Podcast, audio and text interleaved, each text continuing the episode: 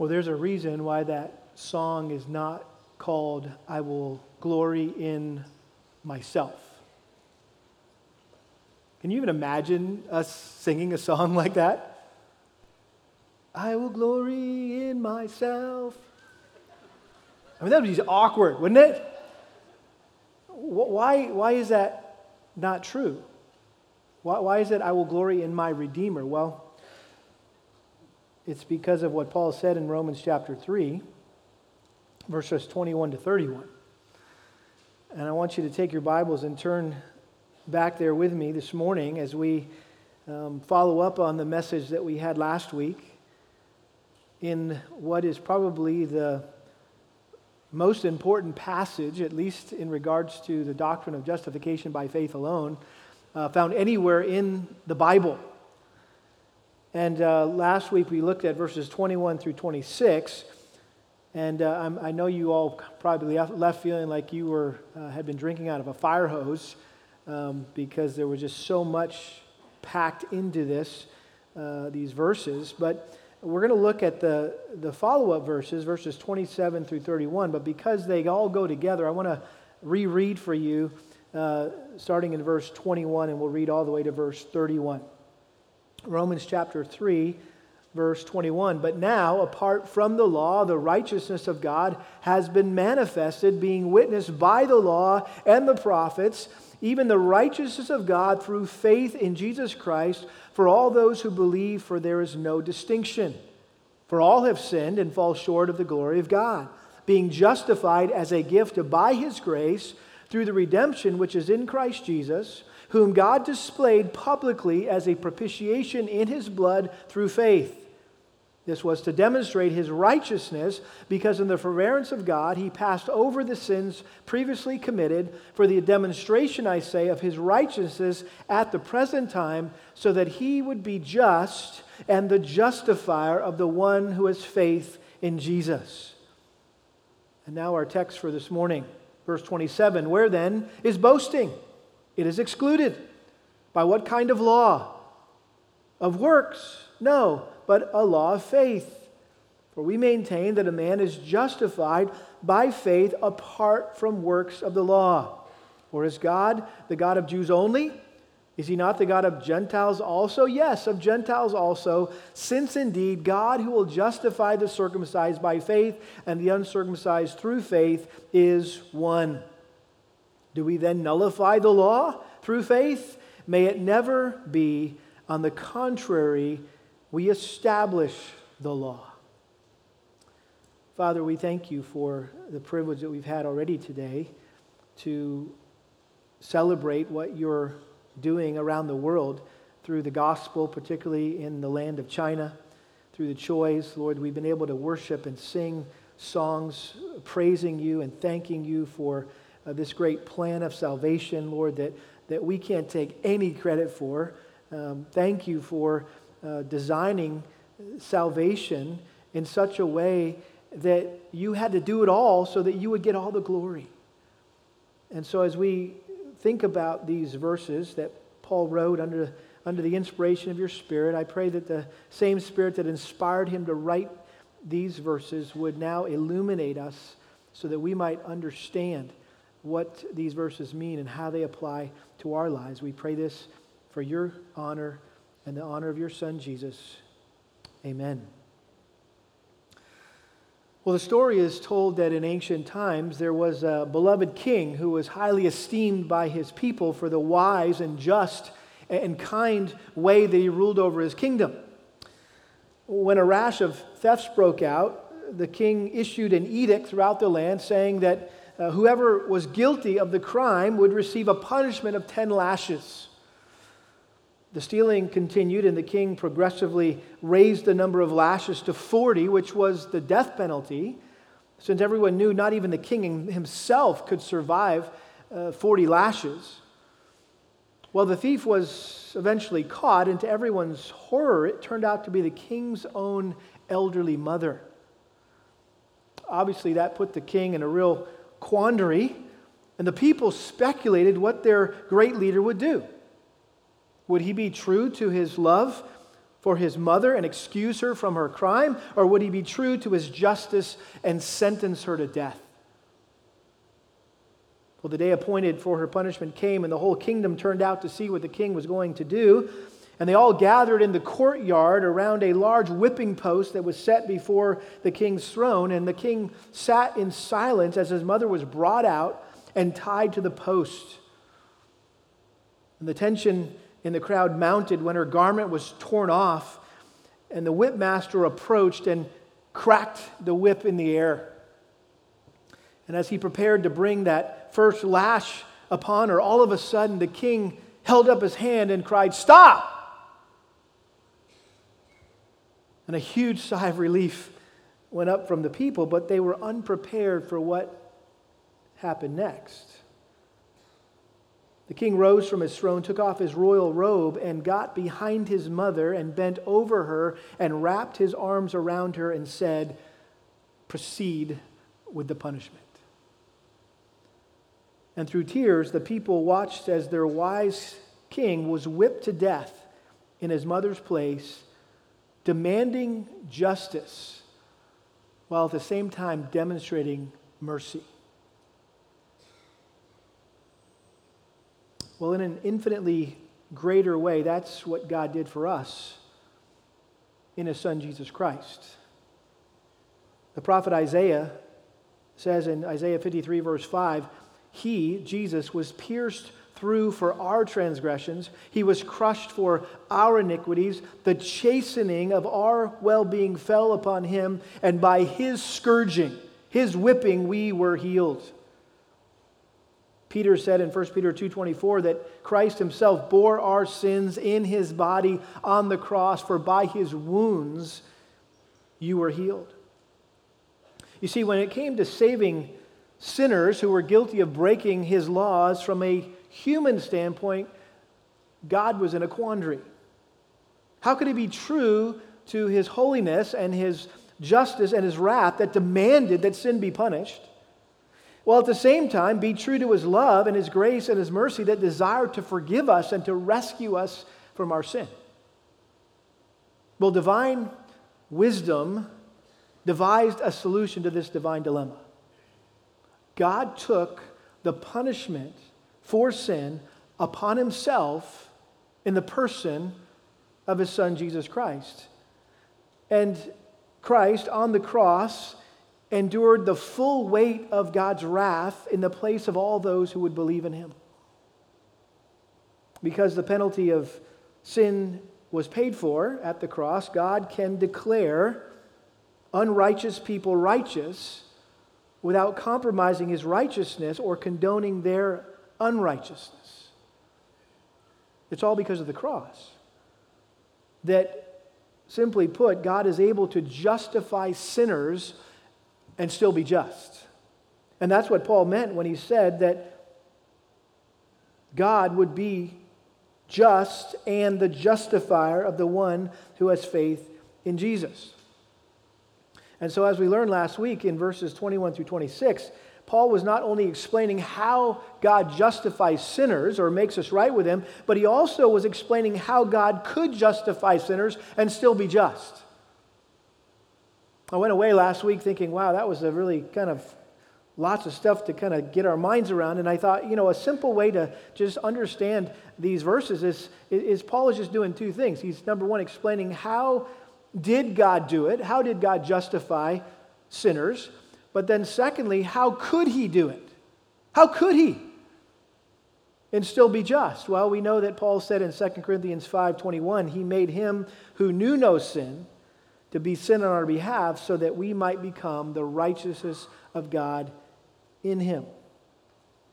And so in explaining these dynamics of justification, um, really what Paul has given us a gift here, uh, the clearest, most concentrated summary uh, of the essential reformational truth of justification by faith alone found anywhere in the entire Bible.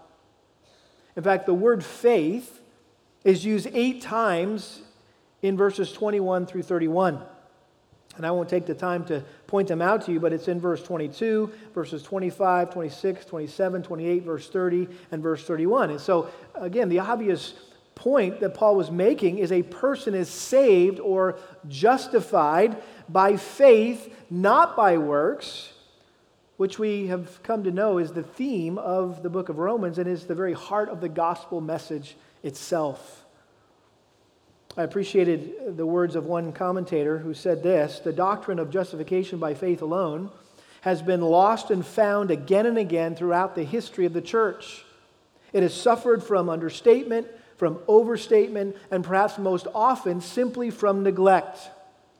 He said it was the central message of the early church and the central message of the Protestant Reformation under the godly leadership of men such as Martin Luther and John Calvin. It is still today the central message of every church that is faithful to God's word. Only when the church understands and proclaims justification by faith can it truly present the gospel of Jesus Christ. And so, for us as a church, right, if we uh, want to be faithful to God's word and we want to proclaim uh, the, the gospel of Christ in all of its glory and all of its authority uh, accurately, we must understand this doctrine of justification by faith alone. Well, after explaining the doctrine or the truth of justification by faith alone, Paul anticipated, as he so often did uh, in this letter, a fresh series of questions or objections from his readers, particularly the Jewish ones. And uh, as we've already seen in chapters 2 and 3, um, Paul, from time to time, would interject questions that he would then answer as if he was carrying on a debate with some imaginary objector or opponent. Uh, he, he, kind of, uh, if you will, impersonates a heckler in the crowd. As if there's somebody out there going to be, yeah, what? But, what? but, but what about this, Paul? Oh, seriously? Then that means that he's just anticipating what a heckler might say. And so Paul knew at this point that some would naturally take issue or have questions about his teaching on justification by faith alone. In other words, uh, some people would have a hard time accepting the fact that we contribute nothing to our salvation. And so, using a, a question and, and uh, answer format, Paul clarified three obvious implications of God's wise and wonderful faith alone, in Christ alone plan of salvation. And we're going to see this in verses 27 through 31. Uh, we're going to see, first of all, that justification by faith alone eliminates pride. That's verses 27 and 28. Secondly, justification by faith alone equalizes all men. That's verses 29 and 30. And then thirdly, justification by faith alone establishes God's law. And that's what he talks about in verse 31. And so let's look at these three obvious implications or, or, or conclusions, if you will, uh, when we understand justification by faith alone. First of all, justification by faith alone eliminates pride. Notice he says, verse 27, where then is boasting? It is excluded, it is eliminated, it is shut out, it's removed, it's, it's done away with, it's, it's wiped out, it is non existent. And he says, by what kind of law? And that law there is not capital L. You've noticed it in your Bibles. Uh, it, it's small l, and that's for a reason. He's not talking about the Mosaic law here. He's, he's simply talking about a law in the sense of a principle. Based on what principle? Why is there uh, no boasting? Why is boasting uh, eliminated? Uh, is it a law or a principle of works? No, but a law of faith. In other words, a person is justified or made right with God not by keeping all the requirements of the law, but by trusting in Christ. Not by doing a bunch of good works, but rather placing their faith in Christ's work. Salvation is, is not about what we have done for God, but what God has done for us in Christ. And he makes this clear in verse 28 For we maintain that a man is justified by faith apart from works of the law. He's already um, stated this back in verse 20 because by the works of the law no flesh will be justified in his sight, For through the law comes the knowledge of sin, but now apart from the law, the righteousness of God has been manifested. Now, I think it's important that we clarify something here that we are not saved by faith, but we're saved by Christ through faith. And faith is not the cause of our salvation, uh, but the means or the instrument of our salvation. In other words, some would maybe put faith in the category of a work. Well, Jesus did all this, and now what I have to do is believe. I have to have faith. And that's sounds like almost something that we need to do, but we need to understand uh, that faith is a gift from God, and it's not the cause of our salvation. It's simply the means or instrument of our salvation. If you were, uh, if you were dying of thirst and somebody handed you uh, a container of water, and the only way you could get that water out was through a straw, would you praise the straw or would you praise the water for saving your life? right? It was the water that saved your life. The, the straw was just the instrument or the means by which that water got into you.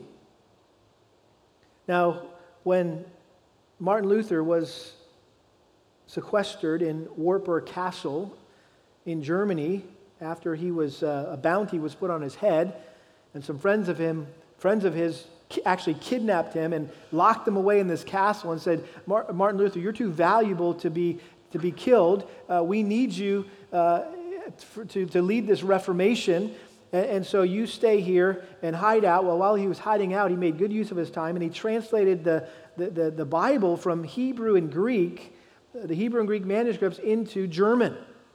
And it's a well known fact that when he got to this verse, verse 28, for we maintain that a man is justified by faith apart from the works of the law, that he actually inserted a word in his German translation that was not in this letter originally. Do you know what word that was? Guess. The word alone.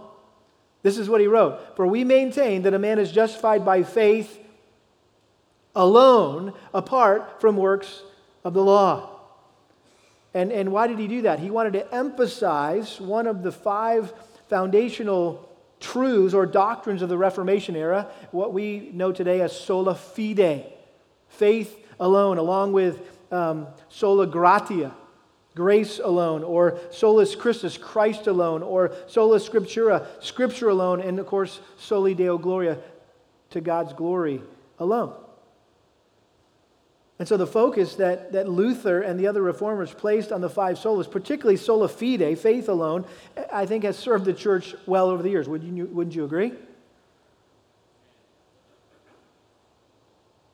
And so he says here, for we maintain that a man is justified by faith, and we could say, we understand, alone, apart from the works of the law. So Paul's point here is simply this since we are not saved by our own good works, but by grace through faith alone. The obvious implication then is that none of us can boast about our achievements or our accomplishments as if they had something to do with our salvation. He's going to continue this thought in chapter 4, verse 2. Notice he says, For if Abraham was justified by works, he has something to boast about. In other words, if salvation was by works, Abraham could have boasted. But he can't. You think about a, a, a swimmer who is drowning and is rescued by a lifeguard. You don't see that guy on the shore bragging about, you know, trusting the lifeguard. Hey, the reason why I saved, because I, I trusted the lifeguard. Um, no, it's all about the lifeguard, right? Um, he doesn't claim the reason he didn't, he didn't drown was he was smart enough or strong enough to grab the life preserver. Right? He, he gives all the praise and all the honor to that, to that lifeguard. Well, actually, that analogy breaks down if you know the way Paul describes our salvation in, in Ephesians. Turn, turn in your Bibles to Ephesians. Just turn over a few pages to the right. Ephesians chapter 2, where Paul makes it clear that we weren't drowning in sin, we had already drowned, i.e., we were what? Dead. And that's what he says, Ephesians 2 1. And you were dead in your trespasses and sins. Dead people can't do a thing. They can just lay there, right? They needed to be, they need to be resuscitated. If you had already drowned and you had already gone down to the bottom of the lake or the ocean and the lifeguard dove down and hauled you to the shore and you're dead and he lays you out there on the beach and starts to do mouth to mouth resuscitation, CPR, right? And all of a sudden you're resuscitated, you come back to life. That's a more accurate picture of salvation. In other words, you couldn't do anything. If you had been left at the bottom of that lake or that ocean, you would have been gone forever.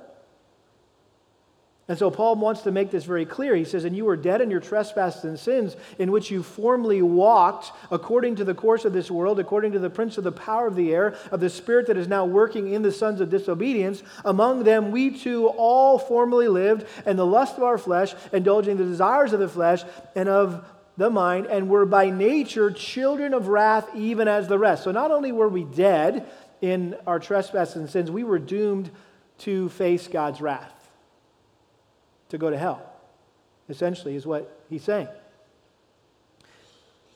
Verse 4, one of the glorious buts gods in the Bible, but God, being rich in mercy. In other words, when you could do nothing, when we could do nothing, God shows up on the scene. He's the lifeguard, if you will, being rich in mercy because of his great love with which he loved us, even when we were dead and our transgressions made us alive together with Christ. By grace you have been saved, and raised us up with him, and seated us with him in the heavenly places in Christ Jesus, so in the ages to come he might show the surpassing riches of all your good works that you have done to earn salvation. Is that what it says? No, that he might show, show the surpassing riches of his grace in kindness towards us in Christ Jesus. And then here he, he climaxes this whole uh, uh, explanation of, of, of regeneration, being dead people coming back to life. Verse 8 For by grace you have been saved through faith, and that not of yourselves, it is a gift of God, not as a result of works so that no one what? May boast. It is human nature to want to take credit for everything we earn, achieve, or accomplish in life, including our salvation. But when it comes to salvation, Paul can rightly say, Where then is boasting? It's, it's, it's non existent, it's impossible to, bo- to boast about our salvation. Why? Because none of us can say we earned our salvation, let alone that we even deserved our salvation. And so God designed salvation in such a way that, that He would have to do all the work so that He would get all the glory. And if you want to say, if you just have to say you contributed something, if you just can't get past that, well, then at least say what you contributed to your salvation is your sin. That's what you contributed. All we can ever say is that we did all the sinning and Jesus did all the saving.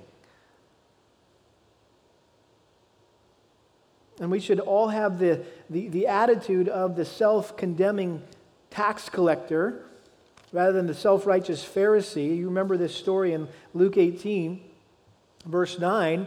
And he also, Jesus told this parable to some people who trusted in themselves that they were righteous and viewed others with contempt. Don't let anybody ever tell you uh, that the Jews in Jesus' day and in Paul's day didn't think they were going to get to heaven by their own righteousness or their own good works. Jesus himself knew that, and that's why he told this story. He said, Two men went up into the temple to pray, one a Pharisee and the other a tax collector. The Pharisee stood and was praying this to himself God, I thank you that I'm not like other people, swindlers, unjust, adulterers, or even like this tax collector over here. I fast twice a week, I pay tithes of all that I get. Sounds like some Christians who like to congratulate themselves, give themselves some pats on the back, some attaboys. They, they feel really good about themselves that they're sitting here this morning and not out there with all those wretched sinners.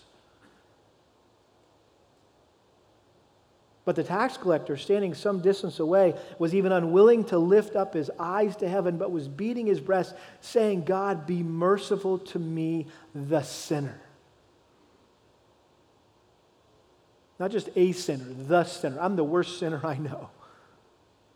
I tell you this this man went to his house justified rather than the other. For everyone who exalts himself will be humbled, but he who humbles himself will be exalted. Listen, there's a reason we don't come to church every Sunday and sing songs about how great we are or what good things we have done. We, we sing God's praises rather than our own. I was kind of joking a little earlier. I, I will glory in myself, seriously. Amazing works. How sweet the sound that saved a good guy like me. It doesn't even make any sense, right? How great I am. Instead of how great thou art, right? How great I am. Then sings my soul, how great I am. How about in me alone? In me alone, I put my trust, right? I mean, are you serious? That, there's a reason why these songs that we sing are all about Christ, not us. And, and, and it's also true that we are not going to be walking around heaven telling each other all the good things we did, all the, the great sacrifices we made to get there. Kind of comparing our life stories, trying to one up everyone else. By the way, that's why Satan got kicked out of heaven in the first place.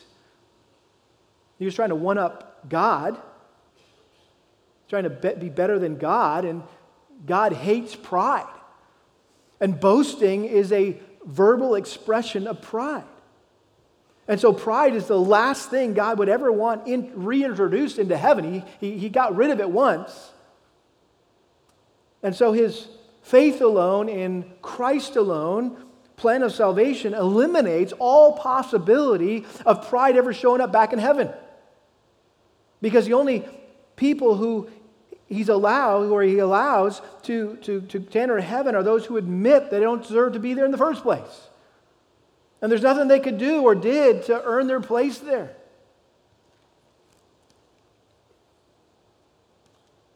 John Stott said it this way praising, not boasting, is the characteristic activity of a justified believer and will be throughout eternity. There should be no boasting in the church. There will be no boasting in heaven for sure.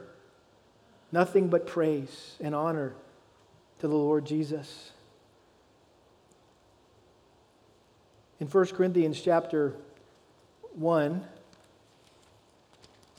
this is what Paul said to the believers in Corinth. He said, For consider your calling, brethren, that there was, were not many wise according to the flesh, not many mighty, not many noble, but God has chosen the foolish things of the world to shame the wise. And God has chosen the weak things of the world to shame the things which are strong, and the base things of the world, and the despised. God has chosen the things that are not, so that he may nullify the things that are. Boy, talk about, you know, lowering the Corinthians' self esteem here, right? He's basically calling them, uh, calling them out as being foolish and, and weak and base. Why? Verse 29 so that no man may boast before God. But by his doing, you're in Christ Jesus. Again, by his doing. Not your doing, by his doing, you are in Christ Jesus, who became to us wisdom from God and righteousness and sanctification and redemption, so that just as is written, let him who boasts boast in himself. No, boast in the Lord. Paul said in Galatians 6:14, "May it never be that I would boast except in the cross of our Lord Jesus Christ." And so the first practical implication here of justification by faith alone is that it eliminates pride, it eliminates boasting. Secondly, justification by faith alone equalizes all men. Equalizes all men. Back in Romans chapter 3, verse 29, Paul asks another question here Or is God the God of the Jews only? Is he not the God of Gentiles also? Yes, of Gentiles also.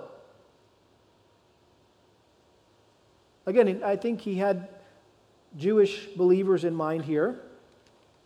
And uh, since the Gentiles worshiped all sorts of idolatrous gods, uh, it was natural for the Jews to assume that, that the true and living God was theirs alone.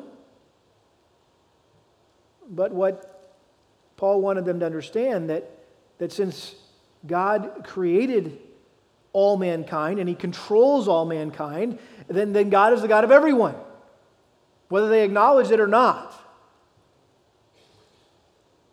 In, in fact, in 1 Corinthians 8, uh, I love what Paul said in his instruction about eating, whether or not to eat meat offered to idols. Um, bottom line, he says, it doesn't matter. 1 Corinthians 8, verse 4 Therefore, concerning the eating of things sacrificed to idols, we know that there is no such thing as an idol in the world and that there's no God but one. So they can say that they sacrifice to some idols. It's, it's non existent. There is no other God. For even if there are so called gods, whether in heaven or on earth, as indeed there are many gods and many lords, yet for us there is but one God, the Father, from whom are all things, and we exist for him, and one Lord Jesus Christ, by whom are all things, and we exist through him. And so there's only one God, and we all exist through him. In fact, before Abraham, or, or before God called Abraham, and set him and his descendants apart as his chosen people, God treated all men equally. In fact, th- there was no such thing as Jews and Gentiles, it was just all Gentiles. It was, there was no Jews to, to, to speak of. We were, we were all the same, if you will. And, and furthermore, God told Abraham that he and his people would be a blessing to all the nations of the world. Genesis chapter 12, 1 and 3, the Abrahamic um, covenant or the Abrahamic blessing. And what he was ultimately referring to, of course, was Jesus, who would come as the promised Messiah, not just for the Jews, but for all mankind. And so, again, a basic truth here, but it, it needs to be said that Jesus didn't just die for Jews. He died for everyone who believes in him, regardless of their race, their color, their gender, their nationality. Back in chapter 1 of Romans, verse 16 For I'm not ashamed of the gospel, for it is the power of God for salvation to who? Everyone who believes. To the Jew first and also to the Greek. How about John 3, John 3.16? For God so loved the Jews, no, it didn't say it. For God so loved what? The world that he gave his only begotten Son, that whoever believes in him should not perish, but to have everlasting life. In other words, God is an equal opportunity Savior. His faith alone and Christ alone plan of salvation is, is fully and freely offered to everyone. Look over at Romans chapter 10. Romans chapter 10, verse 8 Paul says, What does it say? What does the word say? The word is near to you in your mouth and in your heart. That is the word of faith which we are preaching. That if you confess with your mouth Jesus is Lord and believe in your heart that God raised him from the dead, you will be saved. For with the heart a person believes, resulting in righteousness, and with the mouth he confesses, resulting in salvation. For the scripture says, Whoever believes in him will not be disappointed. Verse 12, for there is no distinction between Jew and Greek, for the same Lord is Lord of all, abounding in riches for all who call on him. Here it is, for whoever will call on the name of the Lord will be saved.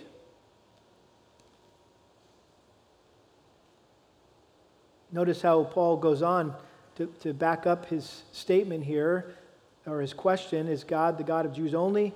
Uh, no, he's also the God of Gentiles, since, verse 30, indeed, God, who will justify the circumcised by faith and the uncircumcised through faith, is one.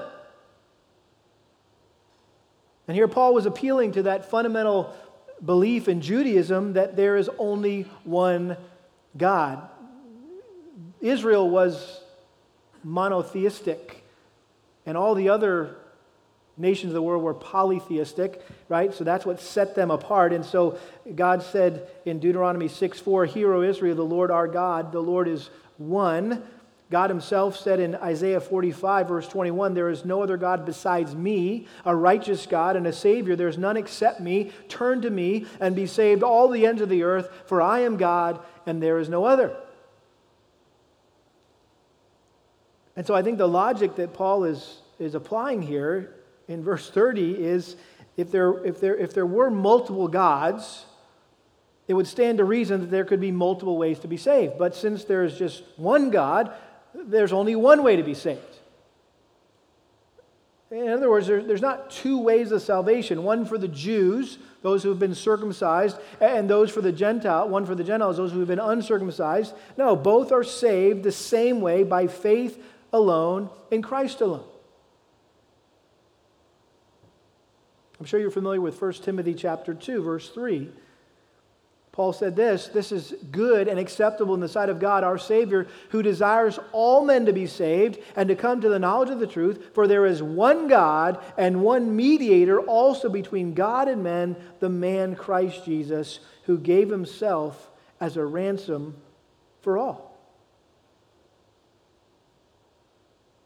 One God, one Jesus, one way to heaven.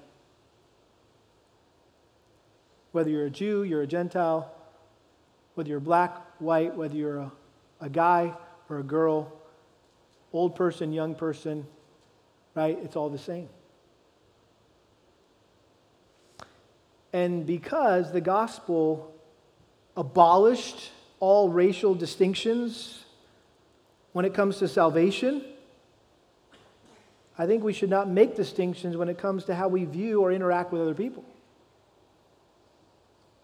And I'll just say that if you struggle with prejudice of any kind, or you are tempted to look down on people of other races, you need to remember that Jesus died to purchase people from every tribe, tongue, and nation. And you better start liking them now because you're going to have a whole lot of time to spend with them in the future. Like all eternity, right?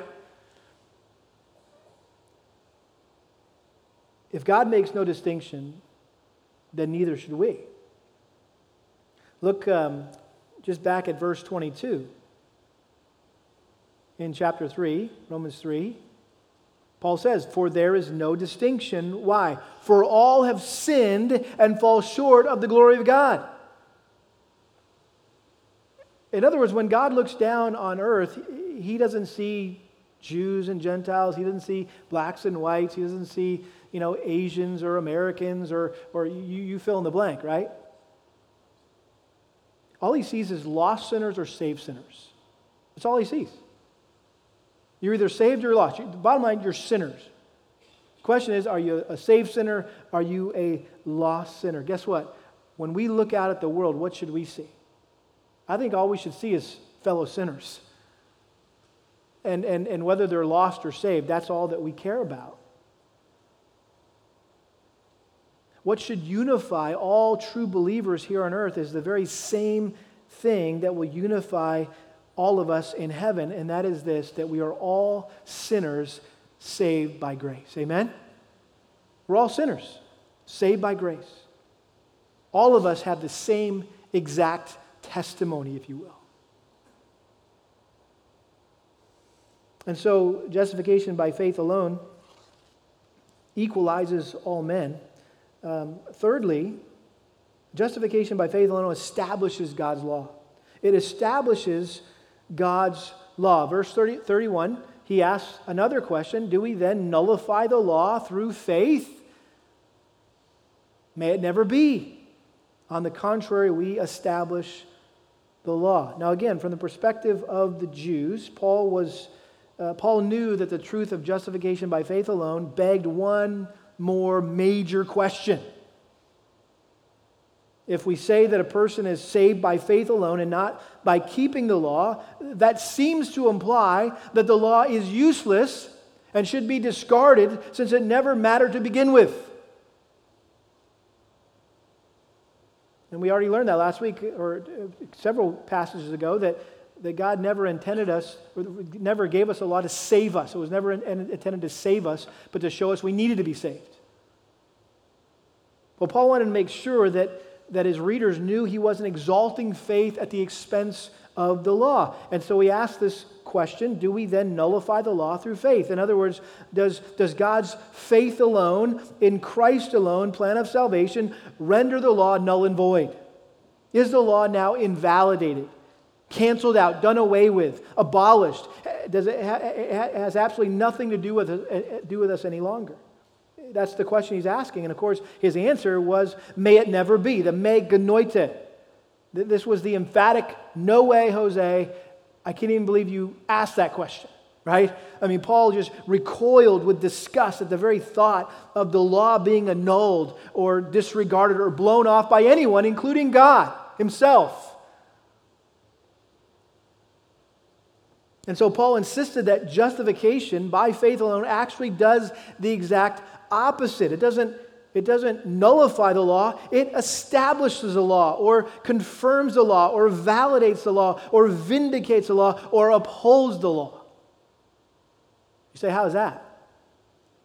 Well, I think first of all, we need to be clear about what law Paul was talking about here. What did he have in mind here? And again, notice it's the capital L law. And I think based on the immediate context or how Paul has used the same word in previous verses in the same uh, passage. The law refers to the Mosaic law or all the, the rules and the regulations that God gave to Moses on Mount Sinai, including the Ten Commandments. Um, verse 28 For we maintain that a man is justified by faith apart from the works of the law. Uh, again, verses 19 through 21. Now we know that whatever the law says, it speaks to those who are under the law, so that everyone may be closed, every mouth may be closed, and all the world may become accountable to God, because by the works of the law, no flesh will be justified in his sight, for through the law comes the knowledge of sin. So, um, well, and, and then look at verse 21. But now, apart from the law, the righteousness of God has been manifested, being witnessed by the law and the prophets. Even, even there, Paul includes the prophets. So some would say that the law. Uh, could also include the entire Old Testament.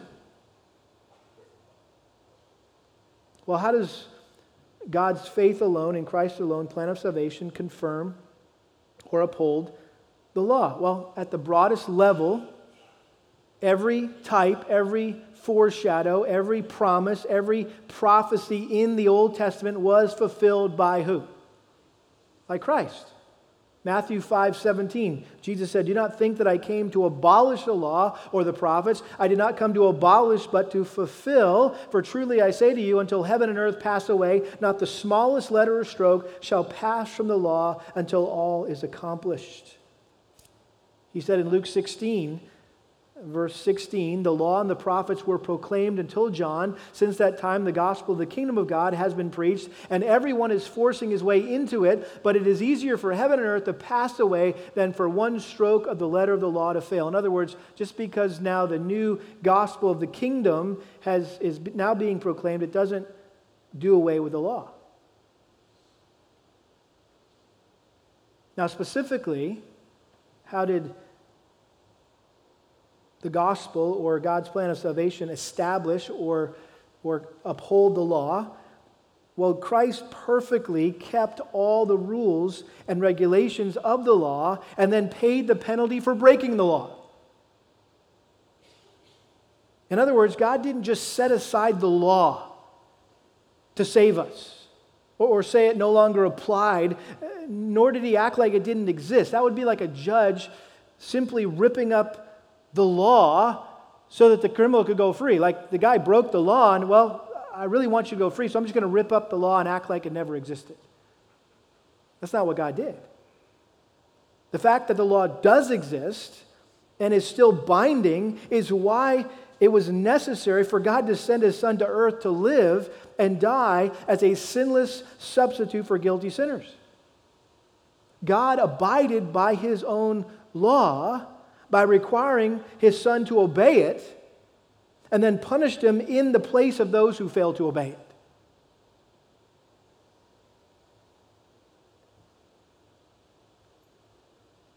So, what Paul is saying is that the righteous demands of the law still had to be met by someone in order for God to let us go free. One commentator noted this. He said, As far as salvation is concerned, the gospel does not replace the law because the law was never a means of salvation. The law was given to show men the perfect standards of God's righteousness and to show that those standards are impossible to meet in, in man's own power. The purpose of the law was to drive men to faith in God. In other words, if there was no law, there would be no need for the gospel. If you, if you never felt condemned by the law, you would never feel the need to be saved. And so the law and the gospel, uh, the, the, gospel doesn't replace the law, they complement one another in, in the sense that, that, that the gospel justifies those whom the law condemns.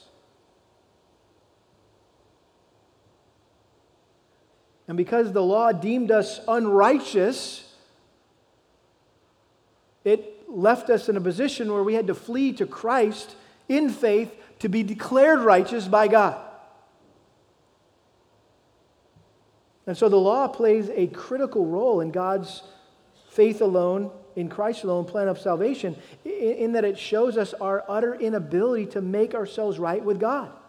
And it leads us to put our faith alone in all that Jesus is and all that Jesus has done to make us right with God. And so when we bow the knee to Christ as our Lord, as our Savior, we are doing exactly what the law always intended us to do. In Galatians chapter 3, verse 21, Paul says, Is the law then contrary to the promises of God? May it never be. For if a law has been given which was able to impart life, then righteousness would indeed have been based on law. In other words, the law was never given to impart life. But the scripture has set up everyone under sin so that the promise by faith in Jesus Christ might be given to those who believe. But before faith came, we were kept in custody under the law, being shut up to the faith which was later to be revealed. Therefore, the law has become our tutor to lead us to Christ so that we may be justified by faith.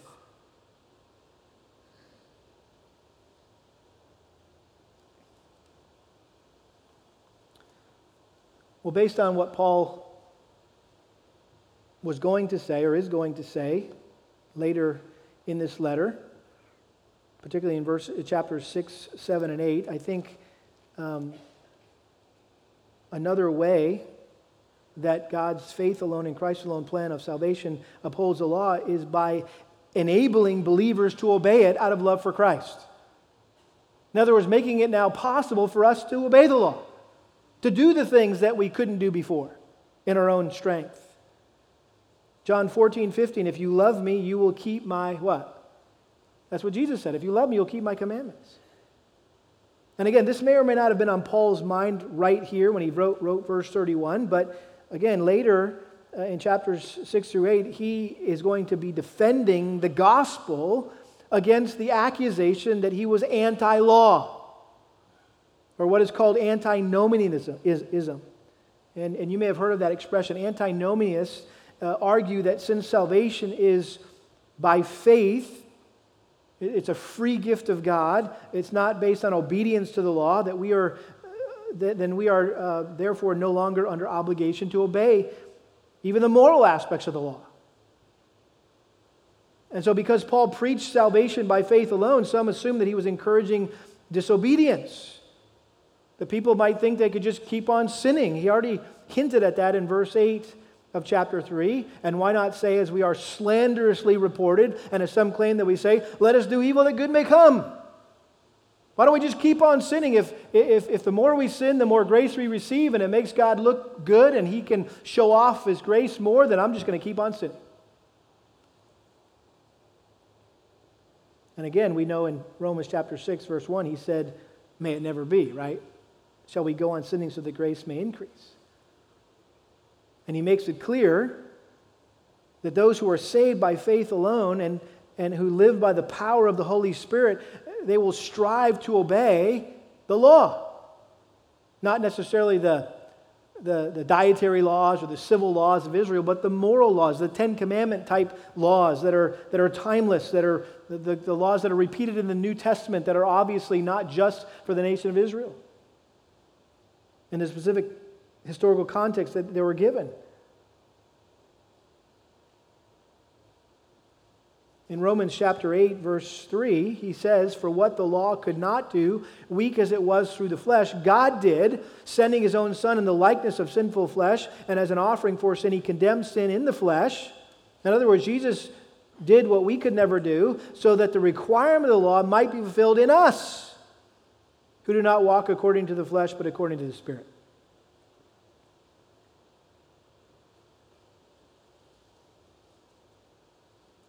Every true believer who has been saved by grace through faith alone, in Christ alone, won't want to keep on sinning.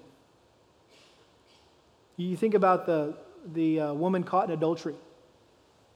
And Jesus said, Where are your accusers? And she looked around and said, I don't know. He said, Well, I don't accuse you either. Your sins are forgiven. And what, what did he say? Go and what? Sin no more. That's the gospel. Your sins are forgiven. Go and sin no more. And John, in, in, in, his first letter, 1 John chapter 2, said it this way By this we know that we've come to know him if we keep his commandments. The one who says, I have come to know him, and does not keep his commandments is a liar, and the truth is not in him. But whoever keeps his word, in him the love of God has truly been perfected. In other words, the greatest evidence of our love for Christ is that we want to obey Christ, we want to honor Christ. I heard it put this way one time that the law points us to Christ for our salvation, but then Christ points us back to the law for our sanctification. In other words, the only thing the law has to do in regard to our salvation is to point us to Christ. You couldn't do it. Jesus did it for you. Put your faith in him. So we come to faith in Christ, and then Christ says, Oh, by the way, remember that law? I want you to go back now and live that in the power of the Holy Spirit and fulfill the law and honor and obey the Lord.